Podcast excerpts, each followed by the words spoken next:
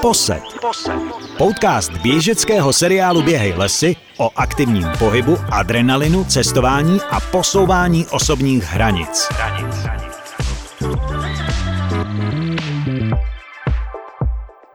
Posloucháte další díl podcastu Posed, kde si zveme nejenom aktivní lidi, lidi, kteří sportují, ale kteří můžou být i inspirací, můžou vás motivovat k čemukoliv, můžou být i zajímaví svou profesí nebo tím, co dokázali, co dělají, anebo co teprve dokážou, můžou cestovat, můžou prostě cokoliv.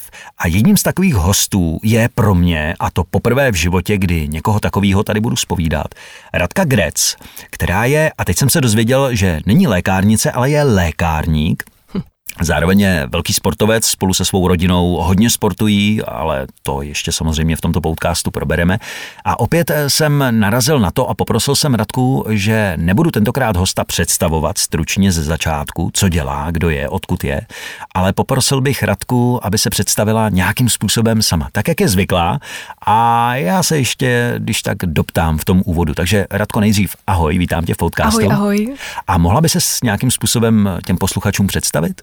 Ahoj, pěkný den všem. Moje jméno je, jak si řekla, Radka Grec a já říkám, že jsem lékárník. Když se představuji svým kolegům, tak někdy říkám i interní školitel, to znamená, že se věnuji i vzdělávání kolegů, hmm. ale jinak hlavně jsem eh, maminka dvou dětí, dvou velmi, velmi aktivních dětí a trošku mě zarazilo, že jsi říkal, že nepřed, nepředstavuješ nikoho aktivního, tak trošku jsem hobby sportovec, bych řekla, ale spíš jako se snažím držet krok se svýma dětma. Ne, tak to jsme, to jsi možná jenom špatně slyšela. Já jsem říkal, že seš sportovec, že jsi no, aktivní. že zveš nejen aktivní lidi, tak jsem se trošku říkala, ajaj, tak možná tady nejsem dobře. Jo, takhle, ne, to nebylo na tebe, ale že si občas zveme i někoho, kdo, kdo třeba nemusí tolik sportovat, ale dneska, dneska to neplatí tohleto. Naopak, já jsem zmiňoval, že vy jako rodina, jako sportujete dost, k tomu se dostaneme. Hm, odkud pocházíš? A jsem z Vyškova a vlastně ve Vyškově se trávím celý život. Mm-hmm. Mám tam rodinu, mám tam všechny příbuzný, takže to je jediná moje lokalita a moc jsem se do té doby, než jsem začala pracovat jako lékárník a cestovat pracovně a poté, co jsme začali běhat z lesy, tak moc jsem se z Vyškova nedostala. Ale mm-hmm. díky práci a možná ještě víc díky těmhle závodům, tak jsme poznali spoustu regionů v České republice. Změnilo vám to trošku život. A vlastně tvoje děti, respektive synek, toho využívá. Ty jsi, mi, ty jsi mi popisovala, že díky tomu se zlepšil v zeměpise. No jasně, tak eh, my když jsme řešili kraje v České republice, tak jediný orientační body pro nás byly různý závody běhy lesy a vždycky jsme dávali nápovědu. Mm-hmm. Pamatuješ, jak jsme šli na Ještět, jaký je to kraj, jo, jaký závod tam je. Bůh, posunuli jsme se do Karlovarského kraje a Karlovy Vary a tím pádem Kladská a Slavkovský les, mm-hmm. takže eh, Pepík velmi dobře zvládá zeměpis České republiky a pomaličku i zeměpis Slovenské republiky právě díky těm zážitkům, který díky závodům Běhej lesy mm-hmm. máme. Mm-hmm. Letos v rámci závodu Běhej lesy lesů paní na kratší trati, ale ty mi to dovysvětlíš trošku víc, jak to s tím lesů paní vlastně je. Tak lesů paní je jenom jedna, to je ta vítězka, ano. ale dostáváme ocenění i my, které jsme se neumístili na prvním místě, takže mě se v rámci českých závodů povedlo skončit na druhém místě, tak mám takový ten krásný pohár, který vypadá jako jelen s parožím a je tam lesů paní druhé místo. Mm-hmm. A potom mám druhý pohár, kde je napsaný paní lesa, třetí místo. Ano. A tak to se to jmenuje na Slovensku. Aha. A tam jsem běhala taky ty kratší tratě a tam se mi povedlo skončit právě třetí. No ale ty si taky mimo jiný zmiňovala, že a te, teď se omlouvám za, za to, jak to označím, ale vy celá rodina jste jako paroháči, jako zdatní. No, my jsme, kolik to bylo? 14 teráci letos. to no. je neuvěřitelný. To je fakt neskutečný. A mně se líbí na tom to, že aniž byste plánovali třeba i slovenskou verzi eh, Běhej lesy, tak eh, vy jste se rozhodli mm-hmm. vlastně najednou mm-hmm. z mhm. ničeho nic, že byste to mohli zkusit mm-hmm. a že byste tam mohli vyrazit. Já jsem ti to říkala, že jsme byli na Děvíně, což je první slovenský závod. Ano. Tam jsme potkali pár lidí z Čech, dokonce z Raula a teď se divili, co my děláme na Slovensku. A my jsme vysvětlovali, že pro nás z Vyškova je Děvín druhý nejbližší závod. Jako mm-hmm. úplně nejblíž je Lednice, ale potom kousek od Lednice je hnedka Děvín. Mm-hmm. A, a tam jsme si uvědomili, že nám to připomíná ty běhy lesy, které jsme zažili v tom roce, kdy jsme začínali. Takže 2017, 2018 že na Slovensku je to menší, komornější, je tam ano. ještě taková ta jiná atmosféra ne toho obrovského davu. A zároveň v Čechách, když už jezdíme na ty závody, tak my víme, jaká bude trať, my víme, co nás čeká a někdy mm. se těšíme, ne, naopak u některých závodů se úplně netěšíme, protože si říkáme, a víš, jak jo, tam to, mm No a potom to Slovensko právě bylo jiný, že to byly úplně nový tratě pro nás, úplně mm. neznámý, takže neběžíš s tím, že Ježíš teď tady přijde ten kopec, ale jsi vlastně furt překvapený. Mm-hmm. A já jsem si to Slovensko strašně užívala, mm. protože já si uvědomuji, jak jsem běžela po těch různých loukách tam a jak jsem byla šťastná, jako že to jde, že můžu, že za prvé skončil covid, už můžeme cestovat naprosto volně a to Slovensko bylo úplně jiný a let kdy tím, že tam není tolik běžců, tak si běžíš úplně sám tou krásnou přírodou. Mm. A co se děje, děje ještě na Slovensku, že v rámci registrace tak na některých závodech dostáváš rolničku, ano. kterou si musíš připevnit na pásek, na botu, protože hrozí, že tam jsou medvědy, medvědi. Ano. Takže ty víš, že tam je někde ten brloch toho medvěda a ty si běžíš prostě těma nádhernýma kopcema a cinkáš si tou rolničkou, slyšíš někdo před tebou, někdo za tebou. Eh, je to úplně jiný, je to hrozně hezký tam. Mě teda fascinuje, jak to vnímáš. Jako to je naprosto úžasný. To se málo kdy potkám s někým, kdo sportuje, běhá, potažmo, a má to takhle navnímaný, teda. To, to, to, to je úžasný, fakt se to hezky poslouchá. Vy se účastníte seriálu závodu Běhej lesy od kterého roku? Jako rodina? A skoro to mělo být 2016, ano. kdy mi volali asi týden, dva před porodem, jestli bych eh, zvládla měřit v rámci stanu doktor Max v Lednici. Ano. A já jsem nebyla schopna týden před porodem jako slíbit, že tam těch 10 hodin odstojím. Takže 2.16 jsme odmítli mm-hmm. a potom 2.17 jsme začali jezdit ty pro nás nejbližší závody, kdy syn s manželem už běhali a já jsem byla ve stanu Dr. Max a měřila jsem tehdy ještě na starým přístroju, jmenoval se Corazon a měřilo to akorát tlak, váhu, výšku, trochu nějak orientačně tuky, ano. ale postupně se nám povedlo za prvé dovybavit úplně jinak stan Dr. Max, ale za druhé potom, kdy dcera rostla, tak jsme sbírali odvahu a já jsem potom začala pomaličku i běhat, nejenom pracovat na těch závodech a, a teď už teda se mi letos ani nepoštěstilo, že bych ve stanu Dr. Max pracovala, jenom vypomáhala, když některé kolegyně si potřebovali od přístroje odběhnout a zaběhnout si ten charitativní závod a letos, loni už jsem český závody odběhala všechny ale některé závody loni jsem ještě pracovala, to je pravda. Představ si to, že ráno přijedeš na ten závod v 8, v 9, teď tam musíš nachystat to inbody, Teď tam do té jedné, dvou hodin měříš, načež jsem si uvědomila, že jsem dělala velkou chybu, když jsem stála u inbody a vlastně to pořád musíš dezinfikovat, že jsem si čupala, jako dřepala, dělala jsem dřepy, když jsem čistila ano. A, a to jsem potom v některých kopcích už cítila, protože těch pacientů, těch klientů. V tomhle případě tam za den přeměříš i 200 na závodech běhy mm-hmm. lesy, mm-hmm. ale na druhou stranu já jsem ty závody měla kolikrát jako výkonnostně lepší, než ty, kdy jsem nepracovala, mm-hmm. Protože já jsem musela poprosit ty hostesky jako holky, já teďka potřebuju běžet závod, takže 15 minut před závodem jsem se honem šla převlít, rozklusat, říkám, já budu rychlá, abych se rychle za váma vrátila, abyste to tady zvládli, ty, ty lidi, tu neskutečnou frontu. Takže jsem honem odběhla závod převlíkla jsem se do suchého, francouzská sprcha, čili uh, parfém a termální voda Uriáš a zase jsem šla měřit, tak... To je neuvěřitelný, takže vlastně tobě ty dřepy pomohly uh, ty si podobně jako Jaromír Jágr, ten dřep, ten byl proslulý tím, že hodně dřepoval. A tak ty si zadřepovala a tím vlastně uh, ti Asi to pomohlo? jsem aktivovala jo, ty svalové vlákna a pak ten závod dopadl lépe. Je ne, spíš to byla ta zodpovědnost vůči těm ostatním, co v tom stanu to vzali za mě pracovně v ten okamžik. Prosím tě, co, když tě tak poslouchám a fakt se to hezky poslouchá, co pro tebe znamená běh? Teďka, v tuhle chvíli, hmm. vlastně v současnosti. No hlavně je to odpočinek, vypnutí, hmm. takový uh, eh, restart v hlavě. Uh, já jsem dřív běhávala, že jsem sebou brala syna na kole, Mm-hmm. Takže to byl i takový náš společný okamžik, ale to nemohl být jako nějaký kvalitní trénink, to byly ty klusy a s nimi to vyhovovalo, protože on vedle mě jel, byli jsme spolu a to bylo všecko. Mm-hmm. A teď mhm. jsem to zkusila s dcerou, které je sedm let. Ano. A vzala jsem ji taky, že jako jdu klusat, tak Johanko, půjdeš se mnou. Takže ona sedla na kolo a já jsem po třech kilometrech pochopila, že s ní to nepůjde. A ptala jsem se, Johy, víš, proč běhám? A ona říká, tak abys byla štíhlunká. A říkám, no to úplně ne. Tak ona, tak abys byla jako rychlá. A říkám, to asi taky úplně ne. Tak jsem mi pak musela napovědět, že jsem zjistila, když jsem s ní běžela, že běhám proto, abych si odpočinula. Mm-hmm. A ona mi teda chudátko ten prostor úplně nedala, protože mm-hmm. ona je strašně povídavá.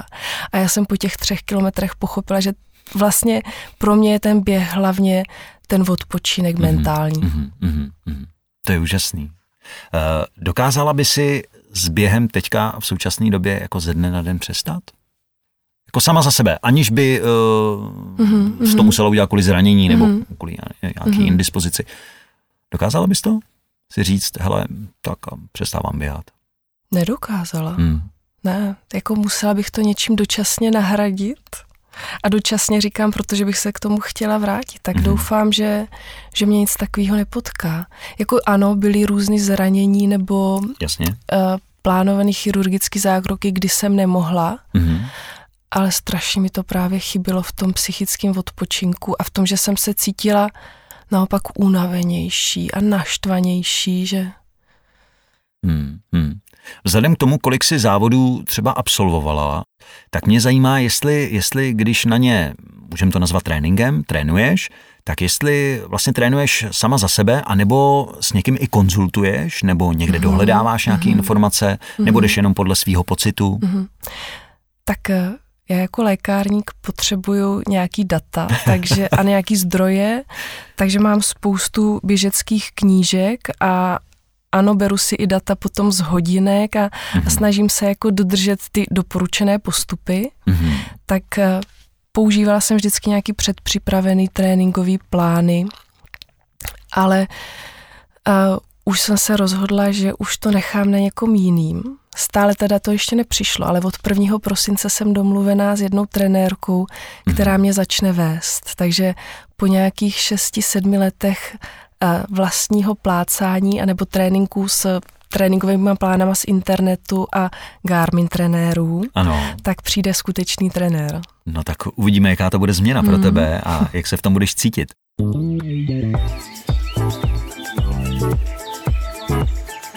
Posloucháte Poset podcast běžeckého seriálu Běhej lesy.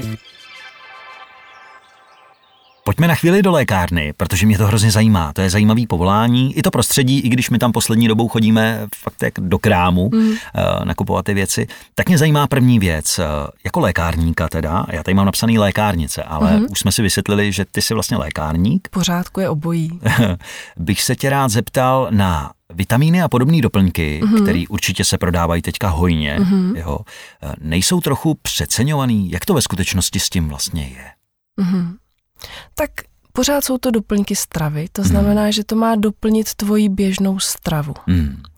Na druhou stranu víme, že ta strava dnešní je na spoustu vitamínů, minerálů chudší a i kdyby ty se snažil opravdu celozrné obiloviny, bílkoviny, zelená zelenina, spoustu věcí do sebe dostat přirozeně, tak třeba už to v té stravě není, protože není pěstována tak, jak by měla být.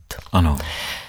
Druhá věc je, že spoustu lidí ani nemá tu kvalitní stravu, že naopak hmm. je to fast food, bílej rohlík, pomazánkové máslo, tečka, nic moc dalšího. Ano, takhle se přesně no. stravuju, no. Eh, já si nejsem jistá, či ten pitlík McDonald's venku je. ne, ten, tak, tentokrát ještě ne. Ještě jsem tam dneska nebyl. a, a potom uh, spousta lidí má náročnou práci nebo sportuje a tím mhm. vším ze sebe dostáváš mnohem víc vitamínů, minerálu. Víš, že třeba Jasně, když se potíš, tak si myslíš, ano, ztrácím hlavně sůl, protože pot je slaný. Ale ztrácíš i velké množství hořčíků, draslíků, do toho pokud pracuješ ve stresu, nebo v hluku, tak je taky prokázáno, že se ten hořčík více ztrácí. Mm-hmm. A pokud ty do sebe nedostáváš eh, tmavou zelenou zeleninu, tak ten hořčík jako z moc zdrojů do sebe nedostaneš. A někdo říká, ano, kakao je bohatý zdroj hořčíku, ale pořád si musíš uvědomit, kolik miligramů tam je, kolik gramů čokolády sníš a kolik ty reálně potřebuješ do sebe dostat v té doporučené denní dávce. Rozumím. Eh, abych to řekla stručně, já Doplňky stravy doporučuji hojně všem. Ano, ano. Sama ji hojně užívám, i moje děti. A, a ještě jedna věc, tady se nebavíme teda o nemocných lidech, ale spoustu lidí, pokud je nemocných, tak zase ztrácí víc vitamínů, minerálu, ano. nebo pokud se jim nasadí léky, tak je taky prokázáno, že pak jim chybí tyhle vitamíny, minerály. A to nemusí být jenom nějaký léky na závažné onemocnění, ale i ženy, co berou hormonální antikoncepci, tak jim začne chybět žele, ne, železozrovna, ne, pardon, hořčík, B12, kyselina listová. Když někdo bere léky na cukrovku, začne chybět hořčík, B12. Jo, že Tohle jako lékárník vnímám, plus to je druhá stránka, že dostat do sebe ty živiny z té přirozené stravy je velmi obtížný. Proč jsou ty doplňky uh stravy nebo ty vitamíny, proč jsou tak drahý? Proč to stojí tolik peněz? Dá se na to odpovědět? Asi bych řekla, jak kde. Mm-hmm. Jako někde jsem zaražena sama, když se dívám na nějakých internetových obchodech, jak moc drahý některé doplňky stravy mají. Mm-hmm. Uh, Někde jsem naopak překvapená, jako v obchodních řetězcích u pokladny, jak moc levný ty doplňky stravy umí mít. Ano. Ale je potřeba se podívat na to, že pokud se to jmenuje hořčík, tak to neznamená, že je to vždycky stejná sůl. A je pravda, že různé soli mají různou cenu. Aha. A, a ty nejlevnější soli mají zároveň ale nejnižší biologickou dostupnost, takže naopak místo, aby se do tebe do toho hořčíku vstřebalo, tak ti třeba udělá zažívací potíže a průjem. Mm-hmm. Zatímco ti ty dražší soli, ty mnohem víc využiješ, mají lepší tu biologickou dostupnost a taky mají svou cenu. Mm-hmm. Dobře, děkuji za odpověď. Co se v lékárnách třeba, to mě hodně zajímá, změnilo já nevím, v uplynulých stoletech. Je mi mhm. jasný, Ježiš. že... No ne, uh, víš, jak to myslím, no. obrazně, tak jo, určitě jo. máš povědomí jo, o nějaké historii jasně, lékáren. Jasně. Třeba, když, když mám zmínit, uh, před uh, ano, před sto lety. Dejme tomu. Jo. Bývala třeba Coca-Cola, bývala na předpis v lékárnách, mm. dokonce v lékárnách na předpis byl kokain a ano, tak dále. Ano, já tak... ještě, když jsem byla v nemocniční lékárně na praxi, ano. Tak uh, jsme měli v laboratoři kokain, který se používal do očních přípravků. Mm, mm. A dneska už se to nahrazuje něčím? Uh, dneska už se hlavně nahrazuje ta laboratorní laboratorní příprava. Mm. Že když by se spodíval do lékárny před stolety, tak by si viděl pár nějakých stojatek, to jsou ty pěkný, takový ty skleněný nebo porcelánový dózičky. Ano. A 90% času ten lékárník trávil v laboratoři, mm-hmm. protože měli suroviny. Ono třeba i prášky se jmenou prášky, protože opravdu to dřív byl prášek, jako sypká surovina zabalená v papírku. Mm-hmm. Teď to nějakým způsobem přetrvalo. Mm-hmm. Ale dříve 90% času bylo v laboratoři, dokonce si sám sbíral bylinky. I my jsme v rámci jednoho předmětu farmakognozie tak mikroskopicky se dívali na různé řezy rostlinami a museli jsme je rozpoznávat. Mm-hmm. Takové bylinkové zboží znalství to bylo, aby jsme je poznali, kdyby nám někdo tu surovinu prodával. To ještě ve studiu historicky zůstalo. Ano. Ale postupně přišel um, přišlo strašně moc nových molekul, nových účinných látek. Mm-hmm. Přišla, dalo by se říct, průmyslová revoluce, ale nemyslím tu parní. A začaly to vyrábět velké továrny a do lékárny začaly chodit hotové krabičky. Mm-hmm. Ne ty suroviny, které ten lékárník zpracovával. A teď 90, 95% času trávíme tím výdejem a taky strašně vzrostla samoléčba že dřív se nikdo nechodil do lékárny pro léky, že dřív měli ty bylinkářky ano. A, a teď už pacienti chodí a za mých posledních kolik 15 let v lékárně vidím i ten posun v tom, že dřív chodilo mnohem víc pacientů a říkali prosím něco na kašel, prosím něco na rýmu a chtěli poradit. Teď přišly reklamy, doktor Google, akční letáky a už ti pacienti chodí a chtějí konkrétní přípravek, mm-hmm. ale let, kdy ten přípravek není dobře zvolený. Víš, že pro tebe třeba nějaký brand nějakého přípravku na kašel znamená jakýkoliv kašel, ale lékárník ví, že tohle je na vlhký kašel, tohle je na suchý kašel, a dokáže to rozpoznat. Mm-hmm. A, a co se těším, co mi přijde, že se bude rozvíjet čím dál víc, tak to je pozice klinického farmaceuta a to je lékárník, který je součástí týmu lékařů v nemocnici. Mm-hmm. Protože dejme tomu chirurg je skvělý uh, odborník na to, jak vést operaci, ale pokud ano. tam vlastně na tom jeho oddělení leží pacient, který kouřil a přestane kouřit, nebo jedna ledvina nebude fungovat tak, jak má, tak se osud spousty léků v těle mění a to ten klinický farmaceut je schopný poznat, odhadnout a zvýšit nebo snížit dávky jiných léčiv. A zavádí se to už někde? Ano, spoustu právě velkých fakultních nemocnic má několik klinických farmaceutů na různých odděleních. Mm-hmm. A i po nás často pacienti chtějí, abychom zhodnotili jejich léčbu, aby jsme se podívali, na všechny ty jejich léky. My často odhalíme duplicity, to znamená, že on to ten pacient má dvakrát, jenom pod různýma názvama. Rozumím. A protože chodí na spoustu různých pracovišť, tak se ti lékaři a tohle nemusí dozvědět vždycky, co bere. Mm-hmm. No, tak to je jedna věc. A co možná mě těší, že přichází pomaličku do českých lékáren, je víc ještě ta role lékárníka v nějaké primární prevenci, že uh, začneme víc testovat Třeba na Slovensku je běžný, že v lékárně měří glykémii, ano. že tam může ten lékárník narušit integritu kůže pacienta, píchnout ho. My v České republice se o to snažíme taky, ale my nemůžeme toho pacienta v lékárně píchnout, i kdyby jenom do konečku prstu, takže budeme to dělat uh, stylem self-monitoring, že pacient se píchne sám a, a už se to chystá, že postupně na 200 našich lékárnách tak budeme měřit glykémii náhodnou, celkový cholesterol, kyselinu močovou. Hmm. Máme některé lékárny, kde měříme inbody, to je ten velký přístroj, ano. co je ve stanu uh, běhy lesy, že se měří množství svalové hmoty, tuků, viscerálního tuku.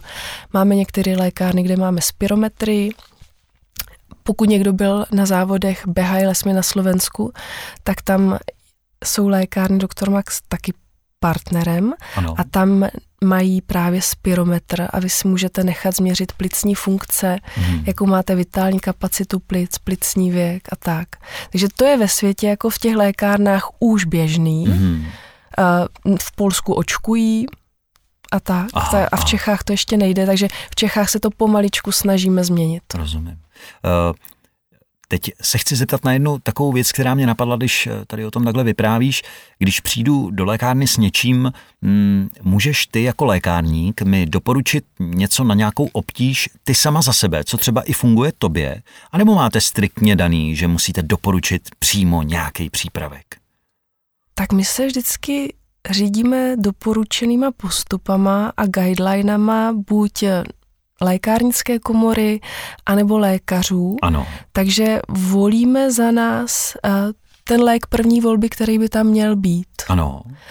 A pak často doporučujeme ale doplňkovou podpůrnou další léčbu, mm-hmm. protože co si jsme vědomi, tak jeden lék mnohdy, mnohdy na to řešení těch obtíží nestačí. Mm-hmm. Jo, že kdyby jsme se bavili o kašli, tak eh, tu účinnou látku vyberu jinou tobě, svým dětem, staršímu člověku.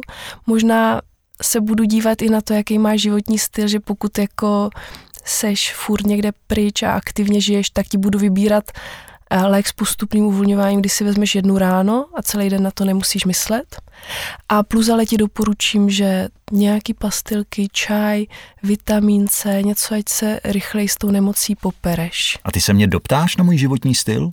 Nebo to, nebo to odhadneš Já už se jako... tě jako doptám jaký jsou příznaky nemoci, ano, jak jasně, dlouho to trvá, jasně. jaké jsou další příznaky, Jasně. ale tak pak už nějakým způsobem odhaduju. Ale jinak eh, mužům většinou volíme to postupné uvolňování, protože si nedovedu představit, že by s sebou tady měl kapky a třikrát denně si dával. Mm-hmm, mm-hmm. To, protože já mám takovou zkušenost, že většinou přijdu do lékárny, řeknu, jaký mám obtíže, mm-hmm. Dostanu na to nějaký přípravek, mm-hmm. zaplatím a odcházím. A, mm-hmm. a teď mě trošku jako fascinuje, že uh, ty tady vyprávíš o tom, že si vlastně i toho člověka za tou uh, přepážkou mm-hmm. i tak trochu jako... Uh, jako prolustruje, že, že, že se ho odhadneš. odhadneš tak, no, tak, no. odhadneš. A to se úplně jako neděje. Ne vždy se to v těch lékárnách děje. No tak proto jsem i interní školitel, protože se tohle snažíme do našich lékárníků dostat pod kůži, ale já myslím, že nám se to daří, že hmm. spíš je to někdy to, že to ten pacient z druhé strany táry nečeká. Jo, Víš, že jo, se ho budeme jo. doptávat, že oni netuší, že máme za sebou pět let vysokoškolského studia a že rozumíme nejenom lékům, ale i diagnózám a všemu okolo, tak tak někdy nás podceňují a jsou překvapení, že se doptáváme. Maj, mají vás jako za prodavačku, která Ano, jenom... je to tak. Jo, no, fakt jo? jo. Děje se to. Jo, kolikrát někdo telefonuje ve frontě a, a já se na něho podívám a on tak jako do toho telefonu oznámí, no tak já budu muset končit, paní prodavačka se na mě divně dívá, tak a nebo volají a říkají, prosím vás, máte u vás na prodejně a já vždycky, ano, u nás na lékárně, snažím se jako opatrně, ale... Rozumím, chápu. Hmm. Posed. Podcast běžeckého seriálu Běhej lesy. Jak poznat uh, a léčit natažený nebo natržený sval? To je článek, který si sepsala na poradnu Dr. Max. Uh, pojďme se třeba pobavit o takovým rozcvičení a protažení, mm-hmm. protože to mm-hmm. s tím asi souvisí s tím článkem. Mm-hmm. Tak nejdřív to rozcvičení. Asi víme oba dva, oba dva běháme a věnujeme se tomu, že to rozcvičení by mělo být nějaký dynamický. A spousta mm-hmm. lidí teda, pořád je to ještě znát, i když mm-hmm. ta osvěta jako probíhá, mm-hmm. dělá, dělá takový to statický mm-hmm. rozcvičení. A proč to není dobrý? Protože ty svaly ještě nejsou v ten okamžik úplně zahřátý, protože mm-hmm. je tam mm, takový statický dlouhý pohyb a naopak je prokázaný, že to zvyšuje riziko toho poranění svalového, mm-hmm. ale teď jako to by se zase měl ptát fyzioterapeuta. Ne, to nevadí, já spíš tvým pohledem, protože jsi sepsala ten článek, ano, tak i ano. klidně jako la, laickým no. pohledem, aby, aby to bylo jasný, že jo. ono to stačí v té jedné, dvou větách vysvětlit proč. Protože spousta lidí to právě de facto svým způsobem otáčí celý, že místo, mm-hmm. aby se na konci protáhla, tak se protahuje na začátku mm-hmm. a naopak se rozcvičuje na konci po té aktivitě. Ach, někdy. já bych řekla, že kež by se aspoň protáhli před, a, nebo aspoň po, víš, že spíš jo. mám pocit, že si někdo jenom obuje botasky, běží, doběhne domů a tečka. No a jak je to s tím protažením na konci? Já třeba, když už uh, někdo za mnou přijde, že by se chtěl proběhnout někde a já řeknu OK, tak jdeme na to, a on by se pak následně po tom, co doběhneme, chtěl protáhnout, tak já mu třeba říkám, hele, počkej s tím, mm-hmm. až ty procesy v tom těle doběhnou, mm-hmm. až to srdíčko přestane tolik tlouc, mm-hmm. až ten laktát nějakým mm-hmm. způsobem se zpracuje a pak teprve se protáhne. A oni občas na mě koukají a říkají, jako třeba až večer? Já říkám, klidně až ano, večer. No. Není to problém, no. Tak je to mm-hmm. správně? Je to takhle naprosto správně. Mm. Ty bys ten okamžik, kdy doběhneš, tak přesně, necháš sklidnit srdíčko a pak je ten právě okamžik nakrmit svaly, čili mm. spíše přestat se potit a jít si nachystat nějakou svačinu, nějaký mm. sacharidy, aby si doplnil glykogen do svalů. Ano. A potom bych možná za 15 minut teprve nějaká sprcha. Mm. Tam nebála bych se studené sprchy, nebo víš, že je prokázaný, že střídat teplou a studenou ano. sprchu, aby se urychlila ta regenerace a potom klidně až před televizí doma na zemi, na koberci v pyžamu v teple teprve udělat ten statický stretching, mm-hmm. třeba i spolu s nějakým válcováním. Mm, mm. Ale přiznám se, jakože abych přesně věděla tu mechaniku, tak to je spíš dotaz na fyzioterapeuta, jak to, jak to s tím je. Ten článek, co já jsem psala, tak spíš se věnoval tomu, že už ten člověk je poraněný a, a co může dělat v rámci té regenerace. Mm-hmm. Protože velmi často oni, pacienti přichází třeba z pohotovosti nebo jenom sami a, a mají to poranění nějakým způsobem jenom obvázaný, je to třeba nateklý, takže chladí, řeší modřinu ale co jsem se tím článkem snažila říct, je, že eh, ten natažený sval, šlacha různě, tak potřebuje taky výživu. Že v ten okamžik je fajn začít doplňovat nějaký kolagenové preparáty a, a za mě teda vidím velký význam ve vitamínu D. Spoustu krásných článků je o vitamínu D vzhledem ke svalům, šlachám nebo snížení rizika různých únavových zlomenin a podobně. Hmm. Já papám ryby třeba. Tam je vitamin D obsažený. Tam je omega-3? Já nevím, kde vznikl ten, ten jako ta představa, že v rybách je vitamin D. Vitamin D najdeš, ano, v živočišných produktech, ve vajíčkách a ty si ho ve velkém množství zvládneš vytvořit když na tebe svítí sluníčko, ano. Nicméně by ses musel pohybovat na tom slunci každý den hmm. v ten čas mezi 11. a 15. a ještě to slunce musí svítit pod určitým úhlem a ty Aha. nesmíš použít UV faktor, takže vitamin D je zrovna věc, která za mě chybí 99% tomu pacientů. Ano. A i když třeba mezi svýma kolegyněmi určitě doplňujeme a let kdy i ve větším než doporučené množství, ano. tak když se někdy dostaneme na testy, tak zjistíme, že i my přes to doplňování jsme v nedostatku. Mm-hmm. Že doporučená dávka je kolem 400 jednotek, ty doplňky stravy mají některý 1000, 2000 jednotek v denní dávce. Ano. Ale třeba, když jsem se dívala na polský trh, tak tam je 6 tisíc jednotek v denní dávce jako vitamínu D a nemůžu to samozřejmě doporučovat takhle paušálně, ale obzvlášť u těch svalových zranění bych se nebála sáhnout po vyšších dávkách. Dá se těmi vitamíny, který tady zmiňuješ, dá se jimi předávkovat, nebo co se vlastně stane? Mm. Tělo to jenom vyloučí a nic zásadního se neděje? Tak zrovna vitamin D je vitamin, který je rozpustný v tucích, takže on se ti uloží v tukové tkání, mm. ale o předávkování by se dalo hovořit až v rapidně vyšších dávkách, jako 40 tisíc jednotek denně. Mm. Nebezpečný je vitamin A, to jsou takový ty příběhy těch otrav, eh, těch uh, turistů, nebo jak to nazvat, kteří putovali na severní pól a snědli ty játra těch polárních medvědů a pak umřeli, tak aha. to není běžné. Aha, aha. to bych se ne... Jako vitamin A je takový jako asi nejvíc nebezpečný, kdyby se zpředávkoval, Rozumím. ale není v takových velkých dávkách doplňcích stravy. A jinak vitamíny, které jsou rozpustné v tucích, teda ve vodě naopak, čili vitamíny skupiny B, vitamin C, tak tam ten přebytek vyloučíš. Takže chápu to dobře a beru si z toho, že nejsem třeba, mm, nejsem obézní, ale mám spoustu uloženého vitamínu D v tuku, mm. tudíž jsem trošku při těle, takže mám dostatek vitamínu D. A víš, co je paradoxní, že obézní pacienti mají v krvi nízkou hladinu vitamínu D, mm-hmm. protože asi mají velké depo v tukové tkání, ale tam je prostě víš, schovaný a nejde jo. do krve. Rozumím. A druhá věc je, že se jim vlastně na sluníčku tolik neudělá, protože ten přestup, jako přes tu tukovou tkáň, je obtížnější. Jo, to a, a starší lidé zase mají jinou kvalitu metabolismu kůže, takže těm taky chybí vždycky. Hmm, hmm, hmm. No, takže ty jsi říkal, že jíš ryby. Ano. Kolikrát týdně? Hmm, jednou, dvakrát, málo kdy, jednou, a, a, jednou a jaké týdně. ryby ještě? uh, sladkovodní.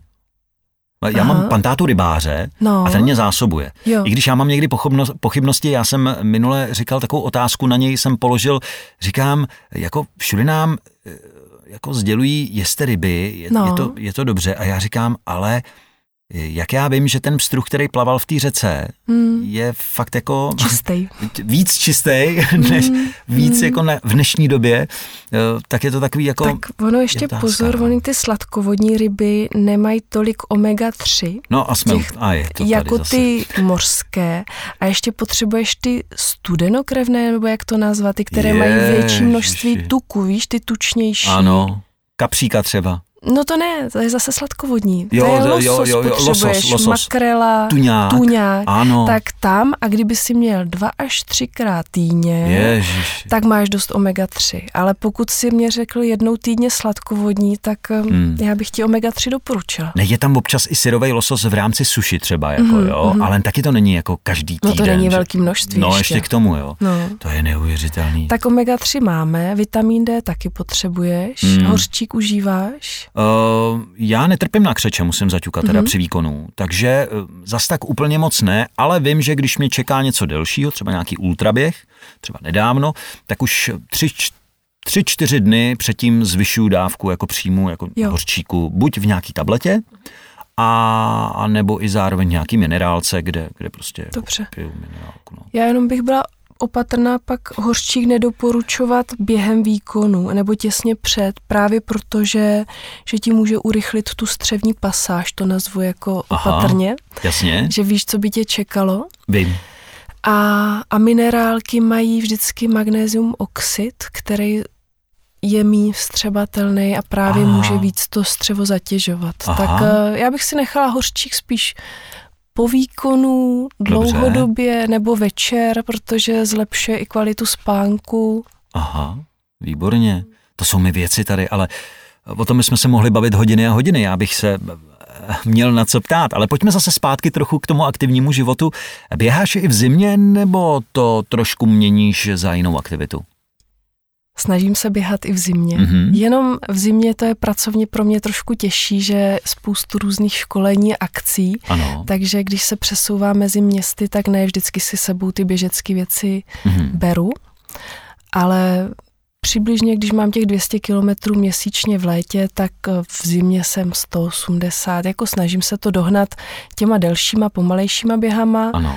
Eh, Někdy se povede plavání, loni, protože jsem měla náročný zákrok a nemohla jsem běhat dlouho venku, Ano. tak jsme pořídili trenažér na kolo, Mhm. ale ještě jsme ho letos nesprovoznili. Říkám si, od 1. prosince to všechno začne. To nevadí, je doma, to je důležitý. No. Až na něj přijde řada, tak, eh, tak přijde řada. Eh, Dobře, takže plavání třeba přes zimu Mm, není problém. mm. A je tam ještě nějaká aktivita? Tak ještě trochu doma posiluju, cvičím, máme nějaký kettlebelly, YouTube má spoustu videí. No, to jsme tady už probírali vlastně Mhm. v rámci podcastu a to nedávno s Nikolou Kněžourovou, kdy oni mají online tréninky. Ne, Aha. ne tedy se zátěží úplně s kettlebellem, Mhm.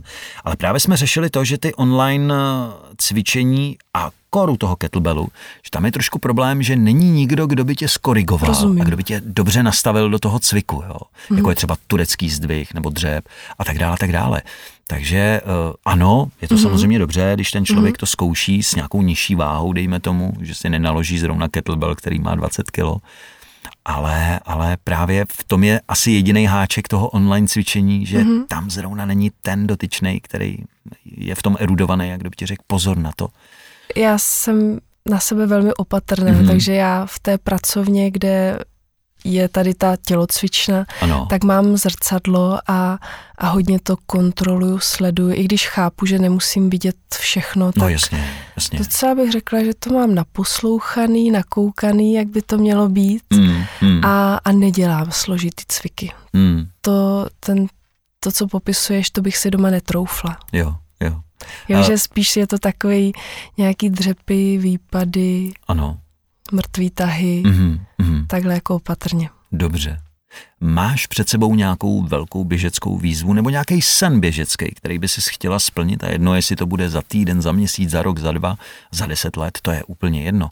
Ale eh, když ses tak hezky rozběhala v poslední mm-hmm. době, začínáš už pokukovat nebo přemýšlet nad něčím, co by pro tebe bylo přece jenom výzvou, ale, ale hrozně tě to láká běžecky? Já na to nemám odpověď. Jak, Já- to, jak to? No, je asi nic tak extra.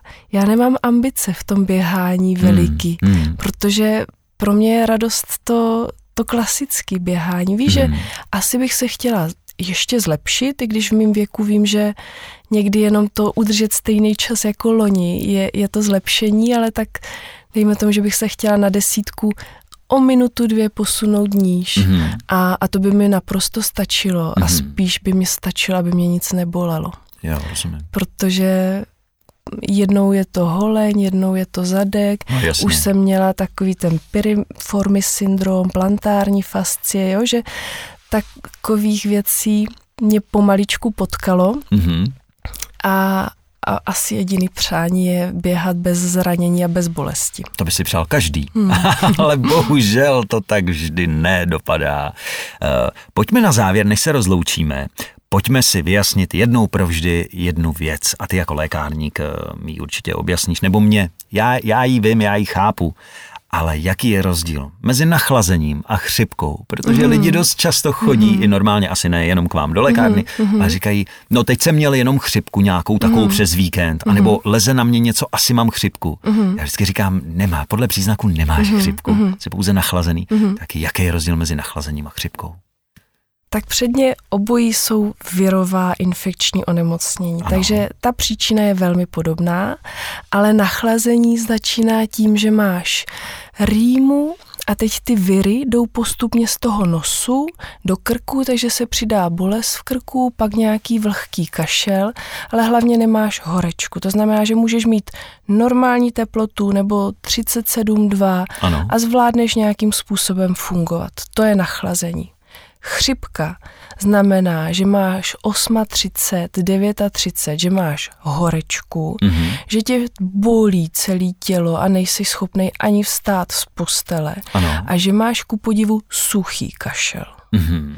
Takže pokud to začíná, že teče z nosu, kapka u nosu, trochu krk, je to nachlazení s chřipkou ty lidi ani nejsou schopni kolikrát vstát z postele mm-hmm. a proto je chřipka vlastně tak nebezpečný onemocnění. Mm-hmm. Jako velmi se bagatelizuje, spoustu lidí přehlíží, že je tady očkování, ale třeba seniorům nebo to je blbý říct seniorům, ale nad 65 let, ano.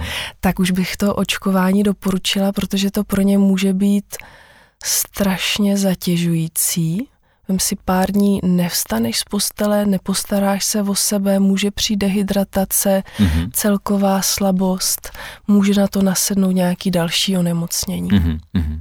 Tak děkuji za vysvětlení, jednou proždy. Snad eh, ti, co nás poslouchají a nebyli si úplně jistí, tak už v tom mají teďka jasno. Tak já děkuji moc krát za návštěvu Ráda se stalo. do podcastu, do posedu.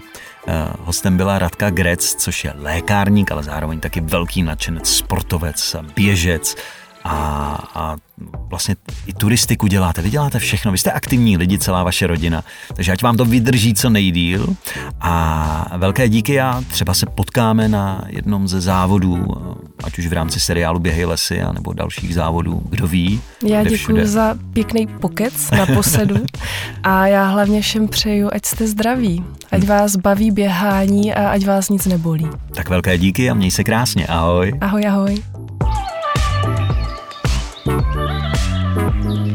Registrace na následující sezonu Běhej lesy jsou spuštěny. Už teď si můžeš ulovit své číslo na jakýkoliv z osmi závodů. Startovat budeme už 20. dubna na Karlštejně.